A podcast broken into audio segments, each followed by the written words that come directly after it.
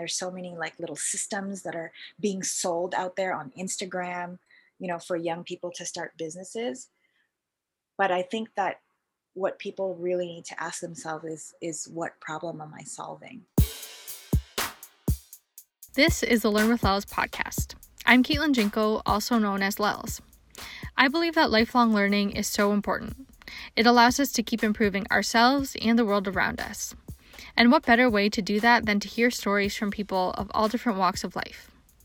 On the Learn with Lels podcast, I speak with people whom I think the world needs to hear from, and with people whom I just think are interesting.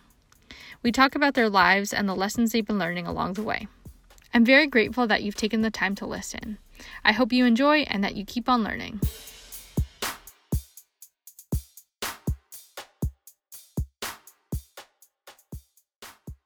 Hi, everybody, and thank you for listening to episode 37 of the Learn with Lels podcast. On this episode, I spoke with Caroline Mangosing, who is the founder, CEO, and creative director of Vinta Gallery, a clothing company that creates modern Filipino clothes that are designed in Toronto and created in Manila. If you've never seen Vinta Gallery's clothes, especially if you're Filipino, you need to check them out. They are traditional and modern and beautiful and unlike anything I've ever seen before. In our conversation, Caroline and I talked about how Vinta Gallery came to be, the whole process of creating Vinta sustainable and ethically handmade garments, how Caroline felt ashamed to be a Filipino growing up and how that's impacted her business and career, and a bit about Filipino culture, shame, and history.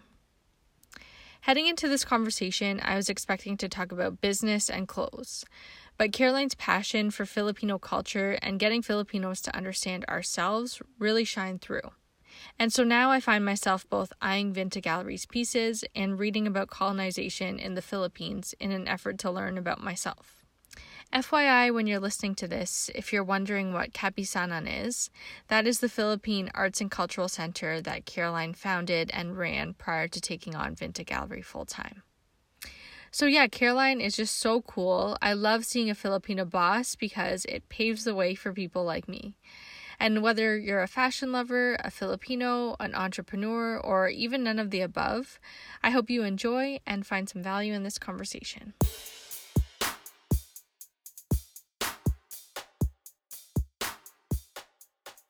Thank you again for agreeing to be on my podcast. Um, for our listeners, do you mind introducing yourself? So, like your name and what you do? Okay, my name is Caroline Mangosing, and I am the founder and creative director of Vinta Gallery. Mm-hmm. Yes, and so I found you on Instagram. Um, a Filipino girl who I follow shared some of your clothes, and I was just like, oh my gosh, these are beautiful. And I've never seen clothes like that before that are like traditional Filipino, but like I would still want to wear like in my everyday. So I was just like, oh my gosh, I want to talk to this lady. nice. That's exactly my mission when I made it. Mm-hmm. So traditional Filipino clothes that are recognizable by Filipinos mm-hmm. that you can wear every day. Yeah. Yeah, it's so cool. Um, so can you tell me in your words what Vinta Gallery is all about? You did kind of just describe it a little bit, but maybe you could elaborate a little more. Um, well, it's just modern Filipiniana that is adapted to our lifestyle. Um, mm-hmm. I, I say modern all the time, it's all over our branding, but ultimately, you know, Filipiniana is contemporary. It's like it's present. You know what I mean? But the the way that people say it's modern feels like, oh, it was like in ancient times, we wore it like this or whatever. And now it's a modern version. But really there was always, it was always evolving. And it just kind of fell out of fashion for a little while. And, you know, that's a long kind of story. It's mostly about the Marcoses, you know, like they were always Filipiniana, and then when that um, when they got kicked out of the Philippines, it's like people didn't want to wear it anymore. Mm-hmm. And I feel like from that point on, like in the 80s, um, the Filipiniana as we knew it stopped evolving with current fashion, you know? Yeah. And that's why it became like ceremonial and beaded and encrusted and not wearable. hmm You know what I mean? Yeah. So I just kind of wanted to change that because I wanted to wear it. I Mhm. wanted Yeah. Yeah, cool. So you've kind of like taken the old school stuff but updated it so that people would want to wear it today. hmm. Yeah. So how did you get the idea to to do all that? Well, my previous career, I um, was running Kapisanan, which is a Filipino arts and cultural center here in Toronto, in downtown. Um, I did that for about 10 years. And um, of course, people called me. It's like, do you have Filipino costume for my kids for Multicultural Day? And um, so I started looking into it. And I was just thinking, like, on my trips to the Philippines, I would just go and buy a bunch of stuff and then sell it to the community. Um, but then I got, I did more research and it's like, I have a fashion background. My mom used to have a children's clothing manufacturing company when I was little. So I grew up in an atelier, like a sewing shop, you know, with about 20 sewers. Pretty big, actually, bigger Mhm. than my, what mine is now. Um, so I felt comfortable and like, hmm, maybe we can do this. And I just started doing the research, and then it would be like a social enterprise for Kapisanan, like a Mhm. way for the nonprofit to earn money. Okay, cool. Meanwhile, I'm doing two full time things, right? It's like running the organization and then also running this side hustle fashion business within that organization. Okay, interesting. I didn't know that you were still doing that you're doing both. That's a lot. Not anymore, not anymore. oh, okay, okay. uh, I stopped in 2015. I um, stepped down from Kapisanan because um, we just lost a bunch of funding, like annual funding, operating funding. So I was like, I can't do it anymore. It's Mhm. hard work, you know, and Yeah. I was like barely making minimum wage until the end, you know, and it Mhm. was like really out of, you know, the passion for sharing Filipino culture. It, it was like not a very lucrative career. Mhm. So, and you know, the new um, leadership wasn't going to be able to manage what I did Mm, I see. because I have the fashion background and I have the connections in the Philippines. Mhm. So I took it with me Mhm. and Cool. started a for profit and, um, you know, made a legitimate business out of it. Hmm Yeah, and it's so cool. Um, so is the market for your clothes just Filipinos or do non-Filipinos buy your clothes or do you want them to be wearing your clothes? Like who who is this all Yeah, I mean, you know, we do try to target. Um, uh, no, not really. We don't really try to target anybody else other than Filipinos, but Mhm. non-Filipinos have bought it. Um, Mhm. I mostly non-Filipinos who are married to a Filipino or you know have Filipino best friends or um, or else just um, people who appreciate the fashion and aesthetic of it Mhm. Cool. but not as much. It's mostly Filipinos. Um, we do our marketing and Instagram, like talking to our people, you know. yeah. I don't have a problem with non Filipinos wearing it at all. Mhm. Absolutely not. Because Yeah. the thing is, it's like we identify it. This is Filipiniana. If you're going to buy it, you're going to wear it, you're going to say what it is. you Yeah. know? True. Because it's like if a white woman is wearing a terno, people are going to ask her, "Oh my God, what is that? Where Mhm. did you get that from?" And that person better say that it's Filipino. yeah. you know what I mean? Yeah, I for think- sure. You know, people are kind of like, "Oh, I don't want to be appropriative or or whatever," but it's like it's fine. Wear it. Just just say what it is. Yeah. Identify it as what it is. Yeah. Cuz yeah, it can be difficult to know like am I appropriating or am I appreciating? Yeah, because they're buying it from a Filipino company. Mhm. Right. Yeah. we're ethical company we pay um, sustainable living wages in the philippines for our sewers so Mhm. it's like they can feel good about that Yeah. and also that it's very much rooted in the culture Yeah, true. But if anyone asks, make sure you give credit where credit is due. yeah exactly exactly Mm-hmm. So yeah, as you were saying that um, your clothing is slowly and ethically made in the Philippines. Um, can you tell me like what that process is like and why this slow process is important to you? Um, I just when I was doing research and trying to find people who would sew it, like first of all, I have a couturier, um, Manang Lita. I call her Manang Lita and um, I've known her for many years. And she made my wedding dress in like 2004. Um, I met her through a friend, and she's just like, uh, she worked for herself. She sewed, and she used to work for a huge, like one of the top designers in the Philippines. Um, and then she started just working for herself because her clients were super loyal to her. So when she made my wedding dress, I hadn't met her yet, and then I didn't meet her until two years after. But she um, made my wedding dress based on a technical sketch that I made. And my mom printed it out and gave it to her and gave her my measurements.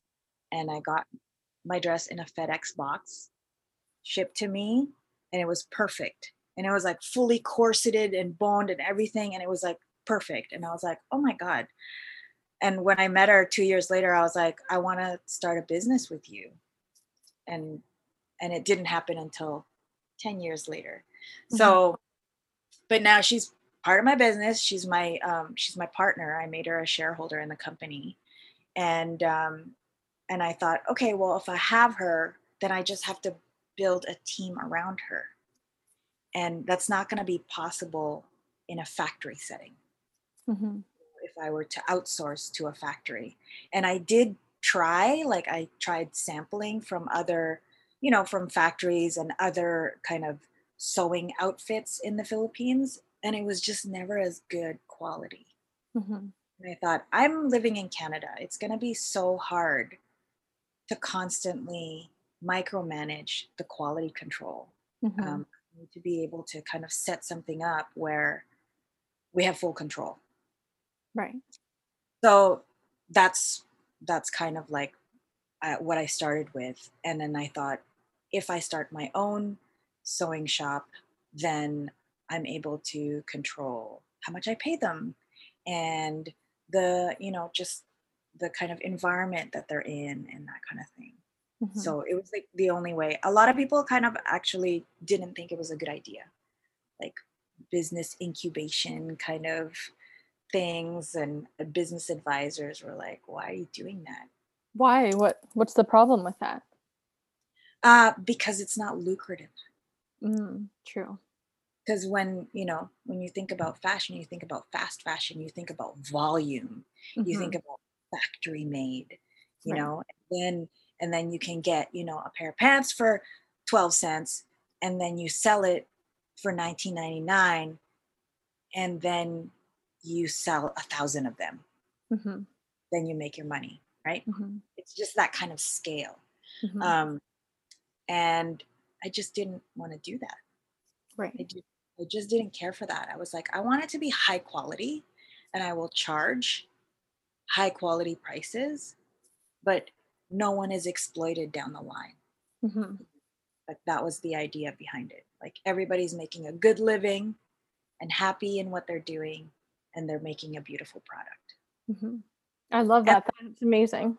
And then it served me during this pandemic because I was able to quickly pivot. Um, my atelier is in a suburban house, a three bedroom, big house in the suburbs, and um, there's living quarters there. So my sewers quarantined in the house and they kept oh. working. Oh my gosh, that's amazing. Yeah, so some of them brought their family members in. So they mm-hmm. were a little bit cramped because a couple of them brought in their kids um, to lockdown, like to um, quarantine. When the it, initial lockdown happened in the Philippines, it was really, really astringent. Like you couldn't walk the streets, mm-hmm. like you mm-hmm. couldn't ride on the road unless you were in a private vehicle and there were stops. Wow. Like you had an ID of like, why are you out? Are you an right. essential kind of thing? Yeah. So it was great. And then, you know, I had to pivot and change designs and make it more casual and, you know, not go through with some of the more formal stuff that we were making. True. Because um, I guess those big events weren't happening, right? Yeah. Right. And, um, so we were able to do it quickly. My Mhm. company's on Slack, my atelier manager is on Slack, and we just video chat. And it's like, okay, we're going to cancel this design, cancel this design. I made new designs, let's do it. And then we kind of went from there. Hmm Wow, Uh, that's so cool. Yeah. So now it's like, and then now the, you know, the fashion industry is buckling under the factory situation and like all the stores closing down and and then the factories aren't paid hmm and um and then everybody's out of a job and they can't work I've been learning a lot about fast fashion because I feel like since forever I've been like, oh, I'm gonna go to Zara and Forever 21 and save my money. But then like as I've been getting older and learning more, I'm realizing like, oh, like I might be saving money, but like somebody else is like having Mhm. a terrible lifestyle because I'm able to buy such cheap clothes. So I'm like trying to figure out like what like when I do shop, like where am I gonna go? Um, because now I'm more conscious of the conditions. So it's great to hear um, how you have everything all set up and how your employees are treated well. So Hmm. it's great to hear. i know it's hard to shop because it's like it's also the the volume in which we're used to shopping hmm like i'm a recovered shopaholic for sure yeah. but i used to buy a lot of vintage anyway because Mhm. it was what i can afford hmm and i still do it now Yeah. just because it's made better yeah. True. anything in the 80s and earlier it's just better quality hmm you Yeah. know Yeah. um but yeah for sure it's hard to um think about where you're going to shop now because it's like Mhm. so i just don't shop yeah yeah that's what i've been doing I when i am like ready to buy clothes i'm definitely gonna look at everything you've been making and buy some of that stuff because it is beautiful. I my favorite thing um is the cropped barong. Oh my god Mhm. it's so cute. Yeah that one's a popular one. We've had to make it over and over. Mhm, and that's the thing with filipiniana is it's like i'm not doing you know four five seasons of designs. Mhm. it's like every season I come out with some new designs, but then I bring back a lot of the designs that I've had since 2016 yeah because it's timeless. It's a mhm, barong, yeah you know. And the crop cut has been popular since the 80s. mhm. And it hasn't really gone out of style. Yeah.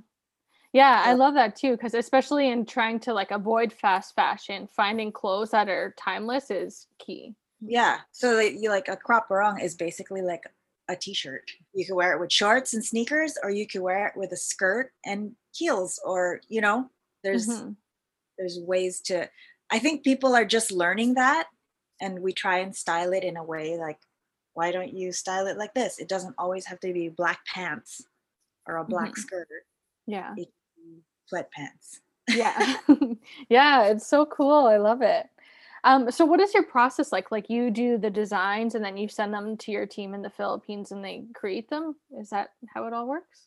pretty much um i have to do technical sketches Mhm. and it's hard right now because usually i go there twice a year and i do fabric shopping myself um, and i um, so then i can see and then it inspires the design and i can feel it um, but because we haven't been able to do that and the fabric stores that we and suppliers that we get from have been very good at like providing swatches and like couriering it to the atelier and then my manager adds it to the shipment to like the next shipment and then i and then i'm able to touch it and look at it and then Mhm. design something i draw a technical sketch send it to them they print it out and then they make a prototype in just like a white cotton um, fabric like a ca- cotton canvas like a light canvas and um, and then my uh, our surface designer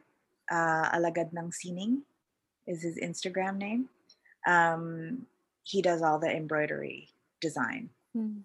so then they'll do the prototype with the embroidery Mhm. and then one of my sewers will wear it and they'll take pictures Mhm. Wow. then- and then i approve it and then they make a sample and they ship it with the next box and i look at the final fabric sample and then i approve it and Mhm. then they make the run so each new design has like a prototype that's done ahead of time in the final fabric so that I can get it and touch it and look at it and then Mhm. approve it. Yeah. Wow, that's so cool. And is your are your clients mostly from Canada or the Philippines or where are they usually based? They're from the States. Oh yeah, cool. They're from the Okay. States. Um, I knew that that's where, you know, like Filipino population in Canada is only like maybe 700,000. It's like under a million. Oh yeah. Mhm. um, and in California alone is like 2 million, Yeah. right? So I knew that that's where I was gonna target. Mhm. That's that's who I was gonna target is like that big population there. Yeah. And the Filipino population in the diaspora is completely underserved in terms of barongs and traditional clothing, right? Mhm. so so it made sense. So the website is in us dollar um unfortunately for canadians.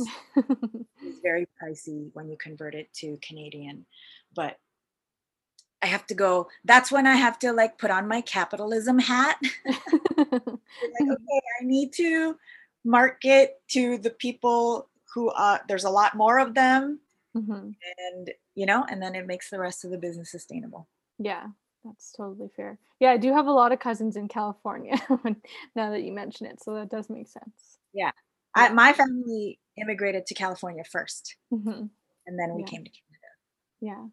I feel like I have to say, like, it's so cool to see like a boss Filipino woman. Cause like, I don't know, it's always cool to see like a good, strong female boss, but I don't know many who are also Filipino. So it's like, I don't know, it's nice to see. Oh, that's good. Thank you. yeah, of course. It's rare. It's um Mhm. yeah. So it makes it kind of it's hard. 'cause Yeah, because there's no example. I don't have any mentors. Yeah. So you're trailblazing, you're leading the way. Yes, I have heard that word. yeah. Describe me a lot in my life. Yeah, Yeah. that's awesome. So, as you were mentioning before, that um, you're very involved in the Filipino community, having found um, the Filipino Arts and Culture Center, and then now having this company that's all about Filipino clothes. Um, so, why is being a part of the Filipino community so important to you? Mm, well, it's uh that was like a lifelong journey type of thing. Um, just being an immigrant and having a lot of shame, you know, the usual story. Um, and then in college, I got really politicized, got radicalized, became an activist, started really looking at my identity as a Filipino Canadian. And um, yeah, I just thought, okay, I, I don't want to be ashamed anymore. And I want to look more into this. Mhm. And so that's where it started. Um, so I moved to Toronto from Vancouver after when I was your age. I was like Mhm. seven. Um, and because I found out that 50% of all Filipinos who live in Canada live in Toronto. Oh wow, that was the reason why you moved. Yeah.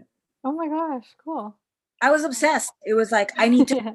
Filipinos Mhm. and I need to find Filipino artists Mhm.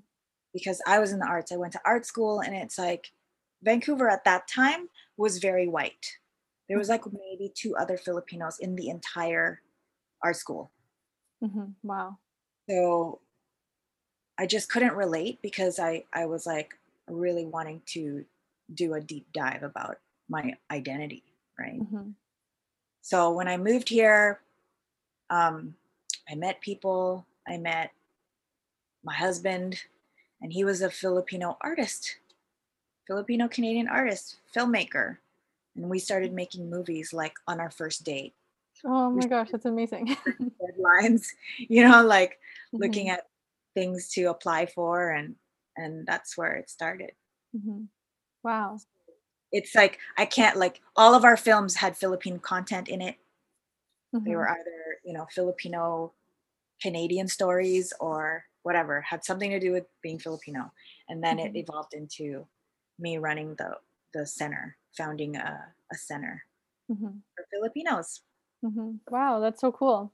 So you Mhm. kind of started out just feeling like ashamed about being Filipino, and then in college you started to learn more, and then were drawn toward the Filipino community. Yeah, and then it became my life purpose. Yeah. Yeah. and and it's like and it's funny because i'm the most cynical and eye rolly about filipino stuff really. hated about it and i'm just like ugh you know just like the the kind of um it's either the flag or manny pacquiao or or you know like the kind of basic filipino like identif- identity things that filipinos kind of Mhm. always ascribe to Yeah. and I find it so shallow and Mhm. not real. It's not about loving basketball is not yes, it's part of our culture and part of us, but that's not your cultural identity, Mhm. you know? Basketball is from America. yeah. It's actually invented in Canada. What am I saying? Yeah, that's true. That's true. And it's like Manny Pacquiao is a bigot. I don't want him to be my hero. Like we didn't know. Like we thought it was so cool, and then and then he became a politician, and he's a complete homophobe bigot. Mm, mhm. Yeah. So it's like, mm, that's not a good thing to to kind of associate with my identity. Mhm. Yeah. You know.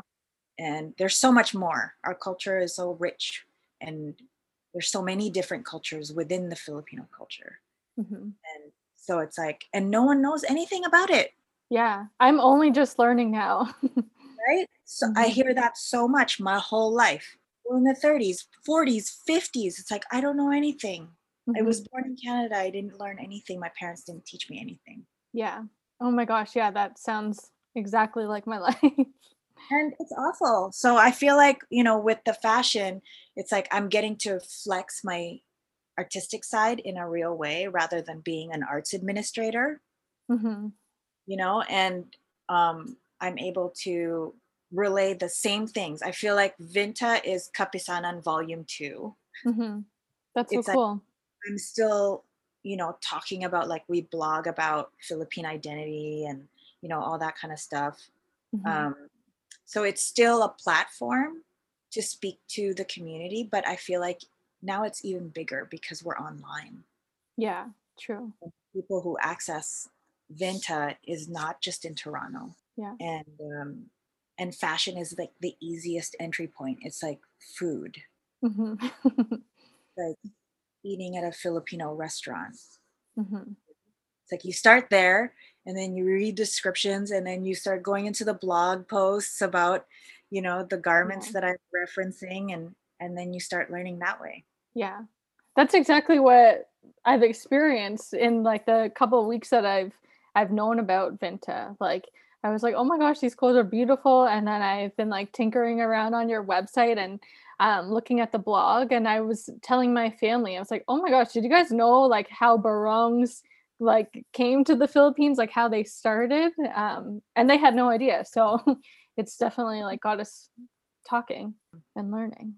So is that like your goal? So you have obviously the clothes and they're amazing, but then also to get Filipinos to learn more about our culture? Um, that wasn't, you know, when I transitioned out of running the community, like the arts and cultural center, um, I was like, okay, I'm done with that. I'm done doing community work. I am not that woman anymore. Mhm, I'm just gonna be a fashion designer. mhm, and then the pandemic happened and then um, the civil rights uprising in the us happened and people really just it was like things ex- exploded in our brains you know like when that what whole thing was happening and it, it's still happening and Mhm. so you know i was like okay i want to address this because as much as like I was saying, I just want to be the fashion designer. I'm, I'm actually not just that fashion designer. yeah. I was a community leader. I was a community worker. I, you know, I was like in educating Filipino cultural kind of um, history and and arts to youth specifically, right? So it's like that part of my heart kind of came back and was like, okay, you need to talk about this mm-hmm. on the mm-hmm. platform. Yeah. And so I wrote a blog. I don't know if you read it, it was called the a letter to the Filipinx diaspora. Um, I'm not sure. Oh, you should read that. That one okay. that one went viral. Yeah. We ended up getting like 10,000 views and oh, got wow. new followers in like a couple days. So then I was like, oh shit, people want to know more. Mm-hmm. I can't just abandon it. Mm-hmm. And it was like what I wrote is just like a overview, and it's basically to give context. Like us Filipinos, we aren't black, although a lot of us like to pretend we are. yeah, that's such a true fact. Hello, facts. Mm-hmm. Okay, but it's like we need to know where we come from 1st mm-hmm. before we can be proper allies. Yeah. To the Black Lives Matter movement. Mm-hmm. You know, and and we need to decolonize and we need to look at our own shame and our own generational trauma and our own oppression mm-hmm. and not just be like this model citizen that's like we're the perfect nurse and we're and we're the perfect servile asian whatever mm-hmm. uh, people that come here and white people like us mm-hmm. you know? Yeah. Um, and just like be aware of all of those kind of things before we can really like and all of the the anti-black racism within filipinos. Mm-hmm. oh yes that absolutely exists huge. why? Because we inherited that from our colonizers. Mm-hmm. that's not us. Yeah. White people taught us how to hate black people. So we need to look at why we hate black people and why we hate ourselves 1st mm-hmm before we can contribute to that. So it was like something that was like really apparent to me and i just i had put up the like the black square and i was like oh my god no i'm gonna take it down. Let me write something because mm-hmm. this is important. Yeah. So then i saw that how people reacted to it. We had so many shares of that and it was like the most 101 like who are you filipino and i just broke it down like with history and all this kind of stuff very 101. I am not an academic. it's like from what I learned throughout the years mm-hmm. um, of doing my own research about mm-hmm. our history. Mm-hmm. Um, and then I realized, I'm like, oh my God, Kapisanan is still needed in the world for the Filipino diaspora. Mm-hmm. Then that became like the secondary kind of mission of mm-hmm. Vinta. Like, yeah. okay, well, if we're here presenting culture through clothing, then we need to be able to address it when things come up mm-hmm. or when people ask. Mm-hmm. Hmm, so you're clothing people, but also educating them. yeah, I mean, it's part of the representing. Mm-hmm. It's part of the job. Yeah, we cannot um, remove ourselves from being public represent like representatives mm-hmm. of the culture. Yeah. We have to. Mm-hmm. You know?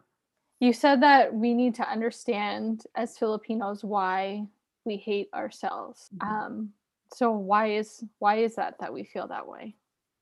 Because we're colonized, first and foremost. Yeah. Um, one of the things that I said in that letter is that we don't have a unified identity as Filipinos of all the different tribes all over the archipelago all of the different indigenous um, peoples and the migratory ones like the in mindanao you know they're all from malaysia kind of thing like mm-hmm. it's all a mishmash of different cultures and then the spanish came and then just made it all become one right so our identity is based on being colonized hmm. that is the thing that holds us all together and we need to look at that and you know because it's like indigenous people are totally oppressed and marginalized in the philippines mm-hmm. because the main the kind of um, dominant culture in the philippines is the colonized culture mm-hmm. You know they're just mimicking the colonizer they're gone now philippines is supposedly independent but the mentality is the same yeah so the biggest consumers of whitening products, skin whitening products in the world are Filipinos. Wow. I knew we were up there. I didn't know we were number one. Number one, wow. the most number one. There's so much to learn. it's, it's a lot. Mm-hmm. for me, it's like lifelong. Yeah, for sure. Still learning, mm-hmm. learning new things about new different cultures that I'd never heard of. And I feel like what you were saying before about yourself and how like you were ashamed to be Filipino and then like you started learning in college more about like your culture and like really got into it. I feel like that's like the place I'm at in my life. Um mm-hmm. which I think a lot yeah, a lot of Filipinos can relate to, but like growing up I was like grew up in an all white community, so very much like wanted to be white. I don't think I would say that would have thought that like out loud, but like and, and I don't think a lot of Filipinos would necessarily straight up think that, but like in the skin whitening and what we consider to be beautiful and all those things, like we definitely try hard to associate with white people. Um, Assimilate. Mm-hmm, yeah, yeah, exactly. In that learning process, getting it started. Good. Mm-hmm. You have to. Mm-hmm. I feel like you know with with when I was doing Kapisanan, my mission was like uh, young people, young Filipino people don't have a solid foundation for confidence and just becoming an adult mm-hmm. if they don't have that knowledge of self. Yeah. You are just a shell of a person. If mm-hmm. you don't learn it, accept it, you know, and and feel good about it. Mm-hmm. Your your confidence is like a it's hollow. Mm-hmm. You know, no matter how smart, how educated, how much privilege you end up having, or whatever. More so if you're underprivileged, if you're, you know, from a low income family and there's a lot of struggle, there's abuse, you know, like there's so many factors that kind of messes up your growth as a young person, like as a youth, you know, mm-hmm. there's so many things that can traumatize you just mm-hmm. in general. And then if you have no knowledge of self and no and then it's like you know for me growing up it was like i denied that i was filipino but it's like other people have called me out like it was my professor in photography in mm-hmm. art school who was like okay we're doing um, self portraits and you need to look into your family and your this and that. And then she goes caroline there's a philippine women's center in the downtown east side. You should go visit. And i was like that was like the big the big catalyst for me. Mm-hmm. i was so embarrassed that she pointed me out mm-hmm. that i was filipino. And i was like what mm-hmm. you know it was like this white woman is telling me that i'm filipino mm-hmm. for so long i've like deluded myself into thinking that no one can tell yeah. or that I'm not Filipino because I've never admitted to it mm-hmm. or never talked about it, avoided it altogether all the time. Mm-hmm. You know? And then people would think I'm Latino because I'm like slightly mestiza. So I just like let them believe whatever. Yeah. About being Filipino. Mm-hmm. It's so sad to think like we should be proud of that.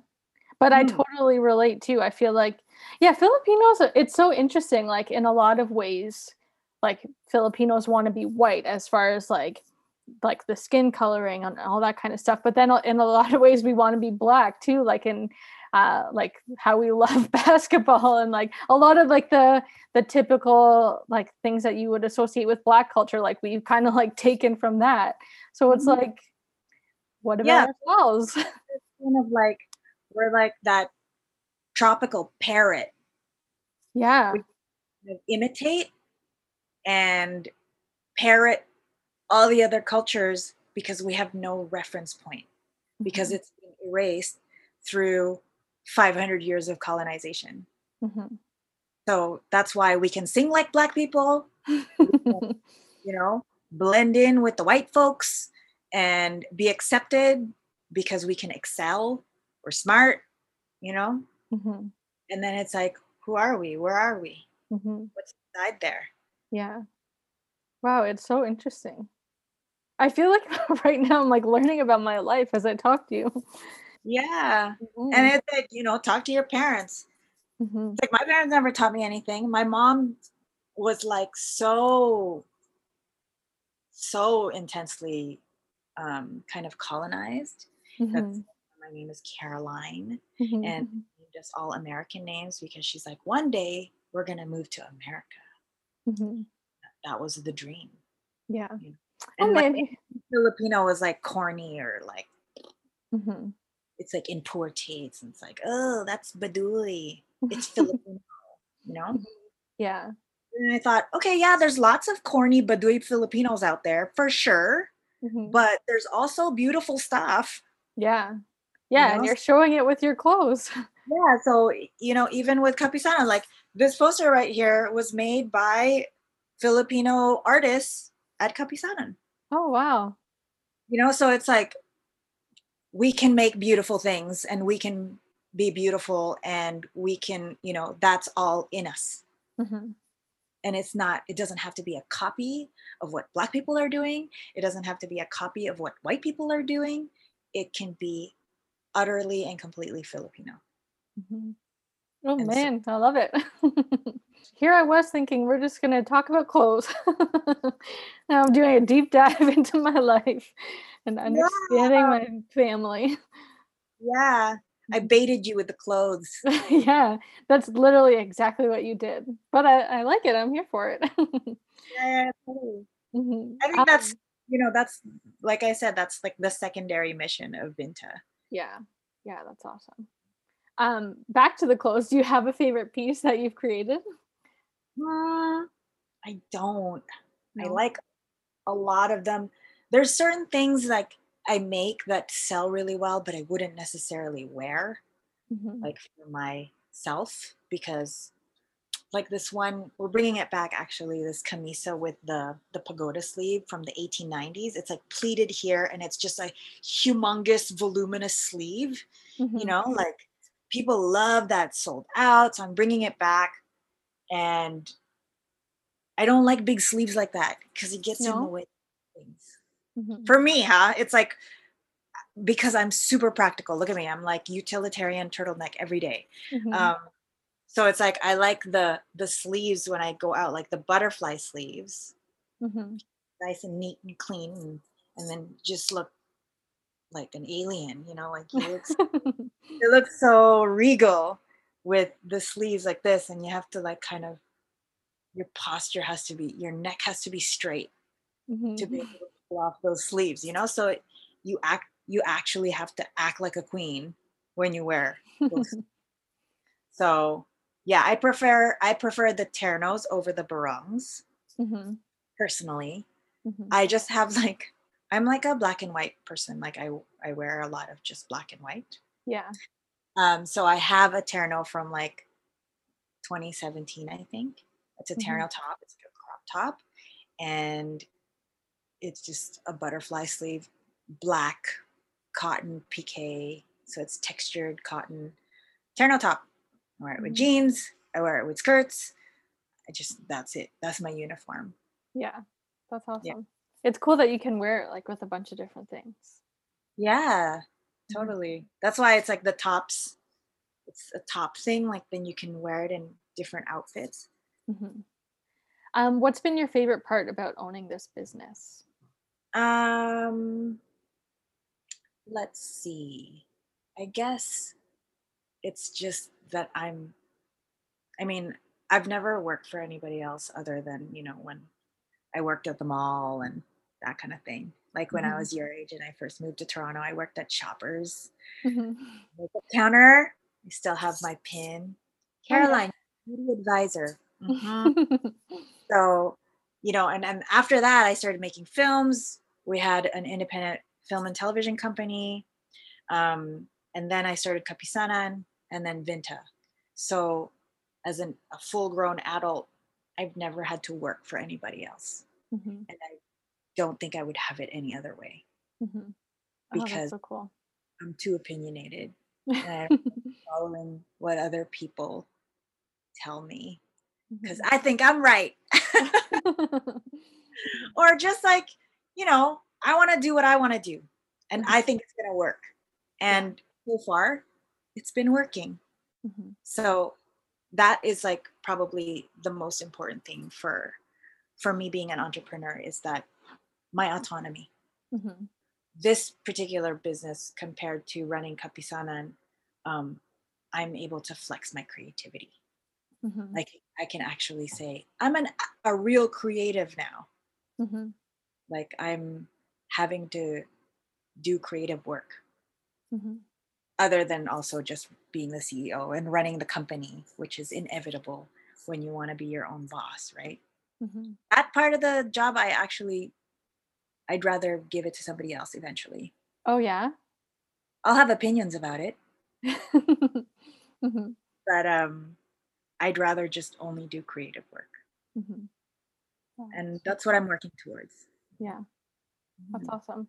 Do you have any advice for business owners or people who are wanting to start a business? Um, let's see. Um, I think that this this kind of it's almost like a cliche and it's always out there when it talks about startup because there's this whole society is moving towards entrepreneurship because the corporations are dismantling and you know everything's changing.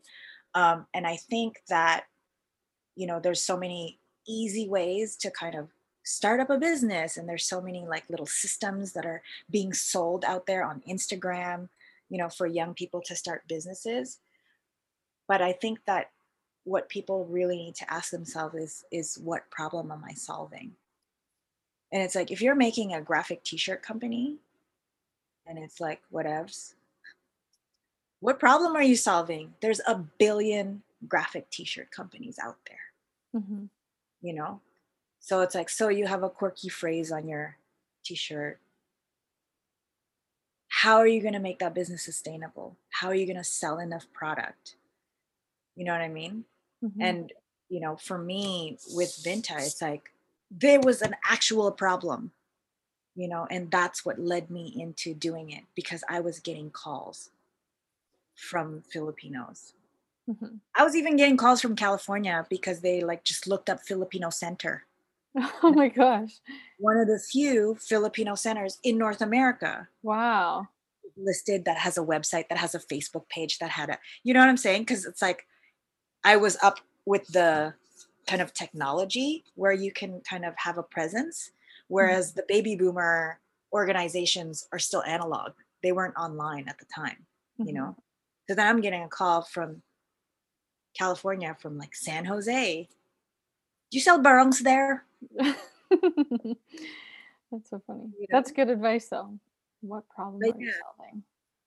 you need to to to have a problem to solve Mhm. and it has to be like really really an actual problem and an actual solution Mhm.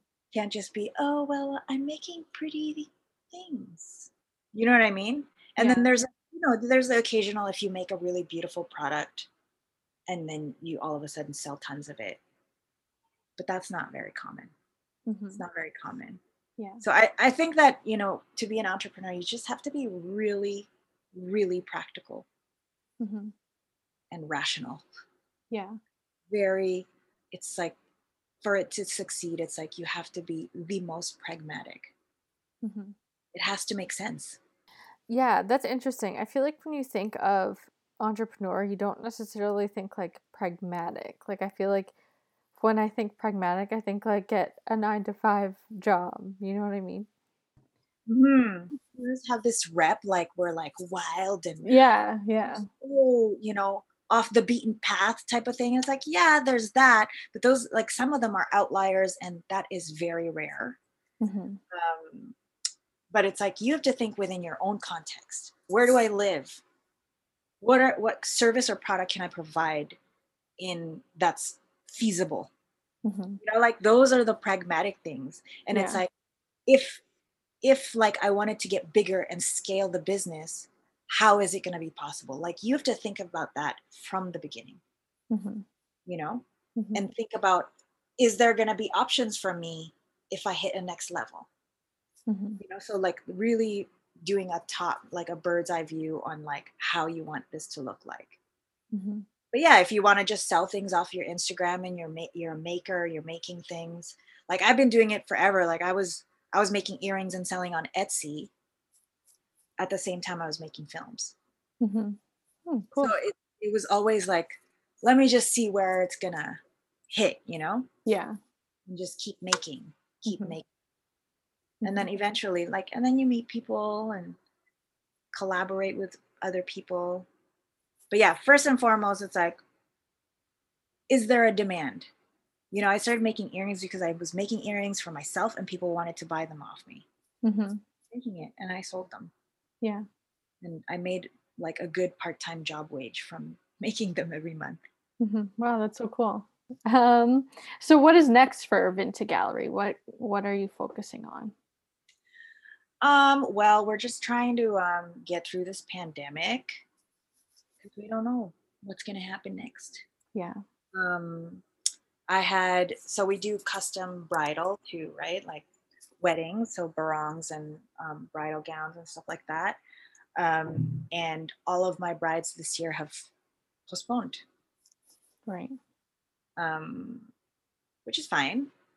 Um and now yeah i don't honestly it's like we're trying to do marketing strategy like let's see and everything like all this market kind of research stuff on the internet is saying like sweatpants are here to stay. We're gonna wear sweatpants. And i was like i cannot believe that. Mm-hmm. I can't believe that. No way. Because it's like once people get out guess what? We're all gonna get dressed up and put makeup on and party Yeah, a million percent. right like Mhm. be with other people and like drink and go to the bar and like look extra Yeah. Oh, I will definitely not be living in sweatpants. I keep saying to my friends, like, guys, I just want to wear pleather and go out and not be in my sweats. So yeah, I'm very much looking forward to sweats being. you know i read something about um the last global pandemic 1918 Mhm. and like everybody was like in lockdown around the same time like about two years and and then when they got out and everybody got well what happened the roaring 20s Mm-hmm. right it's like Mhm. it was like a new kind of sense of liberation for women there was like a new feminist uh, like a first wave of feminism and women stopped wearing corsets started wearing those loose dresses with beads and stuff and Mhm. everybody was out dancing and like a new creative kind of movement happened like the art deco movement Mhm. so and Vinta's aesthetic is very much inspired by the art deco movement Mhm. Mm, that's exciting. So once we get out of this, gonna hit a vintage. 20s 2020s Mm-hmm. Yeah. Gonna Yeah. be- yeah so that's that's what we're hoping for and kind of planning for Mm-hmm. Yeah. uh, Very exciting. Um, what's the biggest thing that Vinta and running this business has taught you? um i guess over the last year um it was the first time like um my organized like my organization i'm talking like i'm still running kapisanan vinta my brand was called out online and it became this war um about using a certain indigenous fabric that i use anyways i was being called a cultural appropriator Mm. and um and that was like a it was really hard it was really Mhm. really stressful um but then all of these people from the philippines like we ended up starting this like web forum that brought in all of these indigenous leaders and culture bearers from the philippines to talk about what happened basically. So i had my back covered in the homeland and those webinars ended up garnering like 4000 viewers. It was like on Mhm. zoom. And um it felt really amazing to kind of like oh all these people in the philippines who i know like i source fabric from some of them i you know like of all the years of going back there and being connected to them we were all together on this virtual forum with a humongous global Filipino audience. Mm-hmm. And it was like, oh, it's amazing to be part of this community. It's like working in Toronto, do, running the center in Kensington Market. That's the community. It's so small, you know? Mm-hmm. And then being online and like having, you know, because there's so many call outs this year. People were like just on edge and people just felt like fighting and, you know, all this kind of stuff. And then that came out of it. I was like, oh, I'm I definitely feel like I'm part of a whole. Mm-hmm. And in terms of the naysayers and the critic the critiques or the the critics rather it's like i took it so personal and and i think everybody who gets called out takes it personal and gets really upset it's upsetting you know especially when it went on for like a month and it was like people calling me names and just mm. being cyber bullies basically right mm-hmm. um and what i had to learn from that was that Vinta is not my house. They are not inside my house.